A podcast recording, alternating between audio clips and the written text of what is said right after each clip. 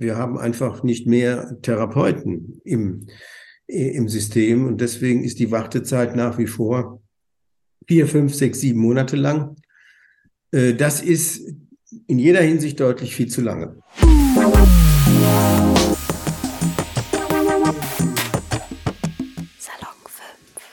Hallo liebe Zuhörer zu diesem Podcast. Ich bin Sammy und Jugendreporter bei Salon 5 und anlässlich unserer Therapie-Themenwoche interviewe ich heute Gerhard Höhner. Er ist Diplompsychologe und psychologischer Psychotherapeut und dazu auch Präsident der Psychotherapeutenkammer NRW, also ein richtiger Experte. Ich grüße Sie, Herr Höhner. Hallo, grüß Gott. Den Namen habe ich ja schon vorweggenommen. Ja, ähm, ja. Am Anfang des Gesprächs wäre es aber vielleicht ganz gut, wenn Sie ein bisschen zu Ihrer Person erzählen. Wer sind Sie und was machen Sie genau? Also, Sie haben ja schon im Grunde genommen äh, aufgezählt, was so meine beruflichen ähm, Aspekte betrifft. Ich, ähm, sage mal was zu meinem Hintergrund. Ich bin ähm, lange in der äh, klinischen Versorgung tätig gewesen, sowohl in der Kinder- und Jugendpsychiatrie als auch in der Erwachsenenpsychiatrie. Und ich bin jetzt in den letzten äh, acht Jahren ähm, in der Psychotherapeutenkammer als Präsident tätig und das ist die Berufsaufsicht und wenn Sie so wollen, die Entwicklung des äh, Berufes ähm, für die Niedergelassenen und die angestellten Psychotherapeuten und Kinderjugendlichen Psychotherapeuten. Das heißt, wir beschäftigen uns ständig mit der Frage, welche Bedarfe gibt es zum Beispiel, wie sehen die aus und wie entwickelt sich eigentlich die Versorgung? Was brauchen wir Aktuelles Beispiel natürlich vor der Corona-Situation war die Einschätzung anders als jetzt. Das ist die Situation. Jawohl. Ähm, können Sie kurz vielleicht beschreiben für die junge Zuhörerschaft, wie sieht denn der Ablauf einer Therapie in Deutschland genau aus? Also, man muss unterscheiden ähm, zwischen einer Anmeldephase und einer Erprobungsphase und dann die Durchführung der Therapie.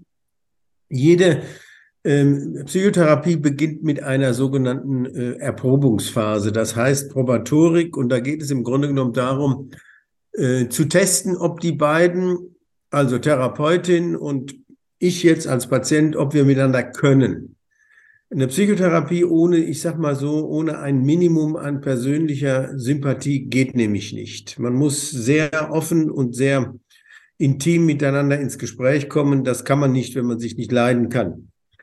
Äh, das ist das eine. Das andere, man erprobt in der Probatorik auch die Frage, mit welchem Behandlungsverfahren sollte man behandeln. Es gibt unterschiedliche Verfahren. Am weitesten verbreitet ist die Verhaltenstherapie. Es gibt die systemische Therapie. Es gibt die tiefenpsychologischen Therapien und die Analyse. Das muss man vorher testen, erproben, überprüfen, bevor man dann mit der Behandlung loslegt. Die Behandlung beginnt dann, äh, ich lasse mal die bürokratischen Geschichten mit Antrag an Krankenkasse und sowas weg. Man stellt sich in der Regel darauf ein, dass eine Behandlung längere Zeit dauert. Mit längere Zeit meine ich damit, sagen wir mal ruhig anderthalb Jahre. Ähm, das hört sich jetzt so, sage ich mal, Donnerwetter so, so enorm an. Im Grunde genommen ist es das aber gar nicht. Die, die Behandlungen ähm, dauern deshalb so lange, weil man so lange braucht, bis man zum einen selber für sich klar bekommen hat, was ist eigentlich mein Problem, was ist eigentlich mein Änderungswunsch. Und das Dritte ist, wie kann ich mich verändern? Und das dauert seine Zeit. Also die Behandlungstermine sind in der Regel, na, ich sag mal, zwei in der Woche, selten mehr. Und wenn man eine Weile die Kontakte miteinander hatte, dann sind es auch zum Beispiel wöchentliche Termine. Aber so 50, 60, 70 Termine sind das schon, ja. Ja, nun kann man halt eine nach, größere Nachfrage an Therapieplätzen vermerken. Warum ist das so? Warum steigt die Nachfrage nach Therapieplätzen so stark an? Gibt es immer mehr Menschen mit psychischen Problemen oder warum ist das so?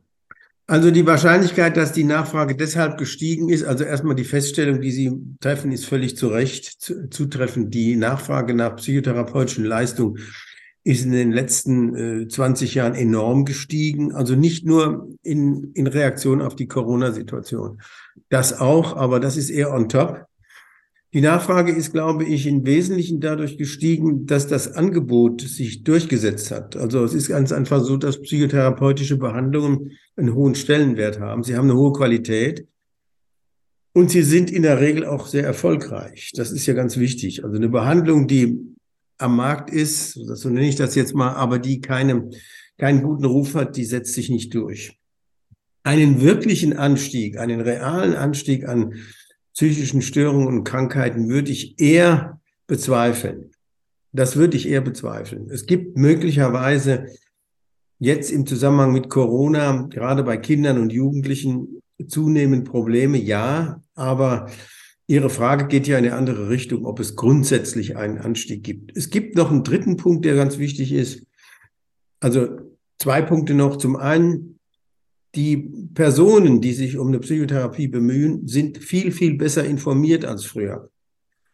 Also die Leute kommen in der Regel, die melden sich an und haben eine gute Vorkenntnis von dem, was da möglich ist und was gemacht wird. Das war vor 20, 25 Jahren völlig anders.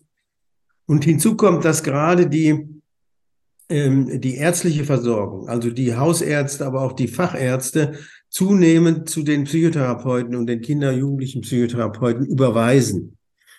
Ist ja so, dass ein Hausarzt, äh, der eine Problematik hat, wo er der Meinung ist, na, ob das äh, so mit, hier hast du mal ein Rezept und dann geht's wieder besser.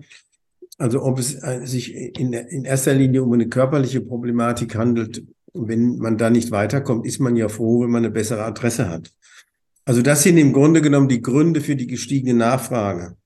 Gute Leistung, bessere Information der Menschen, der Patienten und eine ge deutlich gestiegene Überweisung von niedergelassenen Haus- und Fachärzten. Mhm. Und wenn ich mich dazu entscheide, ich benötige professionelle Hilfe ja. und ich kontaktiere angenommen eine Praxis, ja. wie lange braucht es dann bis zu meinem ersten Gespräch und wann wird entschieden, wie dringend ich eine Therapie brauche? Also es gibt eine gesetzliche Vorschrift, die eine, einen Termin, sogenanntes Sprechstundentermin anzubieten. Das ist im Grunde genommen vor, wie lange ist das jetzt her? Ich glaube zwei Jahre eingeführt worden, damit die Menschen, die sich um einen Kontakt bemühen, nicht so endlos lange warten. Äh, der, dieser Sprechstundentermin äh, findet in der Regel innerhalb der ersten drei Wochen, zwei, drei Wochen statt. Das ist auch gut so. Dieser Sprechstundentermin hat den Vorteil, dass man sozusagen im System ist, man hat einen Fuß in der Tür. Allerdings ist die Wartezeit, bis dann die Behandlung wirklich beginnt mit der, mit der Probatorik, mit der Erprobung, die ist dadurch nicht kürzer geworden. Wir haben einfach nicht mehr Therapeuten im, im System und deswegen ist die Wartezeit nach wie vor vier, fünf, sechs, sieben Monate lang. Äh, das ist in jeder Hinsicht deutlich viel zu lange. Wenn in so einer Sprechstundensituation der Eindruck entsteht, es handelt sich um eine Notsituation, insbesondere wenn, was ja nicht so selten vorkommt, wenn man den Eindruck bekommt, da ist jemand äh, doch sehr ähm, deutlich mit Suizidgedanken unterwegs, dann gibt es immer äh, äh, kurzfristige Lösungen. Das funktioniert in der Regel über die Netzwerke der Therapeuten die zum Beispiel im, im Ruhrgebiet, Gelsenkirchen und Umgebung oder in Köln oder in Münster eben untereinander dann solche Notfallplätze organisieren. Nur äh, wenn dieser Eindruck nicht entsteht, also wenn diese Notfallsituation nicht wirklich gegeben ist, dann wartet man ja vier, fünf, sechs Monate. Mhm. Sie sprachen gerade von fünf, sechs, sieben Monaten. Gibt es irgendwelche Angebote, die äh, den Patienten helfen, diese Wartezeit zu überbrücken? Sie fragen etwas sehr äh, Schwieriges. Es gibt Angebote der Krankenkassen, die zum Beispiel sagen, du kannst äh, dieses und jenes Internetprogramm benutzen. Das sind die digitalen Gesundheitsleistungen. Das sind Programme, die zum Teil auch durchaus äh, fachlich äh, recht anspruchsvoll sind. Aber ich sage es mal ganz einfach, es gibt keinen Ersatz für den persönlichen Kontakt. Das gibt es schlichtweg nicht. Wenn wir in der Corona-Situation etwas gelernt haben, dann ist es die Tatsache, dass die Menschen ohne persönliche Kontakte schlicht und ergreifend nicht leben können. Ich meine, eigentlich eine Binsenweisheit. Äh, hinzu kommt, dass viele dieser Leistungen, die im Internet angeboten werden, ähm, nicht wirklich indiziert sind. Also sie, ich sag's mal so, sie, sie lösen, sie helfen bei der Problematik nicht. Andere Leistungen, die angeboten werden, über die will ich mich gar nicht äußern. Es gibt sehr viele äh, sage ich mal, unprofessionelle und auch fachlich überhaupt nicht begründete Geschichten. Das ist ein Markt, wo eine Nachfrage da ist, die nicht gesättigt wird, wächst der Markt. Äh, das ist für viele Menschen, die wirklich Hilfe brauchen, zum Teil eine Katastrophe. Also es gibt schon in der Praxis immer wieder Situationen, wo man dann mitkriegt, dass da jemand, naja, ich sag mal, in falsche Hände gekommen ist. Und das ist eher, das ist eher schlecht als äh, unwichtig. Mhm. In der Debatte über Mängel äh, an Therapieplätzen fällt auch sehr oft der Begriff Kassensitze. Ja. Welchen Bezug hat das denn zum ganzen Thema und warum sind die Kassensitze eigentlich so wichtig? Also wir reden über die ambulante Versorgung. Die ambulante Versorgung in unserem medizinischen System, ob das jetzt die Psychotherapeuten sind oder die Allgemeinärzte oder was weiß ich, die Orthopäden, die bieten die Leistungen, die Versorgung in der ambulanten Versorgung an und die ambulante Versorgung wird rechtlich verpflichtet organisiert und sichergestellt. Das ist ein wichtiger Begriff. Es gibt ein Gesetz, was den Krankenkassen einerseits, den gesetzlichen Krankenkassen einerseits und den kassenärztlichen Vereinigungen, das sind die Vereinigungen der niedergelassenen Ärzte und Psychotherapeuten, den rechtlichen Auftrag zuweist, die ambulante Versorgung zu organisieren und sicherzustellen. Der Staat hat seine, wenn Sie so wollen, Pflichten äh, in der Gesundheitsversorgung sozusagen an die Selbstverwaltung, so heißt das, äh, rechtlich delegiert. Das ist sehr klug und richtig, weil die Erfahrungen mit staatlichen äh, Organisationen nicht so günstig sind in diesem Bereich. Das heißt aber, wenn wir in einem, in einer Region, ich greife jetzt mal etwas heraus in NRW, wenn wir im Ruhrgebiet einen Bedarf haben, dann müssen die dort zuständigen äh, kassenärztlichen Vereinigungen, da kommt der Begriff Kassensitz her, und die Krankenkassen sich verständigen, wie man das Angebot ausweitet, nämlich neue Kassensitze ins System bringt.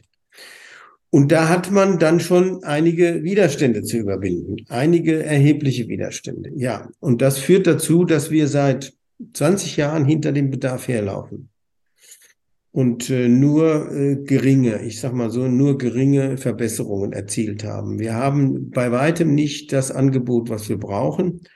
Und ich sehe das äh, Geschäft nach wie vor so schwierig, weil ähm, Kassensitze kosten Geld, so wird, wird immer argumentiert. Und äh, naja, ich, ich lasse mich jetzt mal nicht aus über sonstige Kosten im, im Gesundheitssystem, aber da äh, sind dann alle Leute immer dabei zu sparen. Um den ganzen vielleicht einen Ausdruck zu verleihen oder sich das bildlicher ein bisschen oder genauer vorzustellen, ähm, wie viele Kassensitze gibt es denn? Äh, das ist jetzt, äh, da, da haben Sie mich an einem Punkt erwischt. Ich kann es Ihnen gar nicht genau sagen. Das hat äh, zum einen ein Problem. Ich meine, wir haben in NRW gegen 5000 äh, Versorgungssitze in dem Bereich. Aber die Zahl würde ich jetzt nicht, äh, ne? Da gibt es, da gibt es das, warum ich da so unsicher bin. Es gibt das Problem, dass viele niedergelassene Psychotherapeuten den Kassensitz sich jetzt mittlerweile mit einem Kollegen, einer Kollegin teilen. Äh, weil man sonst äh, die Nachfragen eigentlich nicht geregelt bekommt. Ne? Also die Regelung ist so, wenn Sie einen Kassensitz haben, haben Sie eine Versorgungsverpflichtung. Sie können also nicht einfach sagen, ich mache jetzt mal meinen Laden einen Monat zu. Sie müssen Behandlung machen und Sie müssen auch einen gewissen Umfang machen. Äh, Sie haben aber auch eine Obergrenze des Umfangs. Das ergibt sich bei den Psychotherapeuten einfach durch die Zeit. Wir können nicht beliebig viel Termine am Tag machen. Das geht einfach nicht. Die Termine dauern immer 50 Minuten, darunter geht nicht. Und wenn Sie dann äh, am Tag von morgens um acht bis abends um acht, sagen wir mal acht, sieben, acht Termine gemacht haben, dann sind Sie rund, dann ist man zu Ende. Das geht nicht. Also wir können das nicht beliebig, beliebig ausweiten. Und wenn man dann den Kassensitz halbiert, dann hat jeder Kollege dann 50 Prozent, aber die kann man überziehen, sodass in der Summe die Halbierung dann zu mehr als 50 plus 50 Prozent, also was weiß ich. In der Summe sind es 140 Prozent Versorgungsleistung. Insofern war Ihre Frage, wie viel sind es eigentlich? Wie viele Köpfe sind es? Es sind sehr viel mehr Köpfe, als es Sitze gibt. Das Problem dadurch ergibt sich natürlich, dass die Umfänge für die Kolleginnen und Kollegen in der Versorgung nicht groß genug sind, um ein vernünftiges Leben zu finanzieren. Da kann man das ist dann manchmal doch sehr knapp, das Einkommen. Also ist der Grund, dass es so wenige Kassensitze gibt, einfach der, dass es einfach zu viel kostet? Nee, das ist nicht der Grund, äh, sondern der, das ist das Argument. Die Begründung ist einfach, also meine Aussage, ich sage, die Begründung ist die, dass die zuständigen Gremien äh, große Widerstände, Widerstände leisten, das Angebot auszuweiten. Äh, da kann man verschiedene Gründe sagen. Also die Krankenkassen argumentieren immer mit der Aussage, es gibt schon genug Psychotherapeuten. Also wir haben in NRW 14.000 Kammermitglieder, Pflichtmitglieder. Davon sind etwa die Hälfte in der ambulanten Versorgung tätig, aber nicht alle im Rahmen eines Kassensitzes. Äh, die Kassen, Krankenkassen sagen, es gibt genug äh, äh, Angebote und ähm, von Seiten der KV wird nicht immer gern das Angebot ausgeweitet. Wie lässt sich da der Mangel aus Ihrer Sicht am besten bekämpfen? Naja, indem man das Angebot in diesem Falle ausweitet. Wir brauchen schlicht und ergreifend, um Ihr Wort zu benutzen, mehr Kassensitze. Insbesondere, ich will das mal trennen, in der Versorgung von Kindern und Jugendlichen. Das ist einfach schlicht und ergreifend deutlich zu wenig.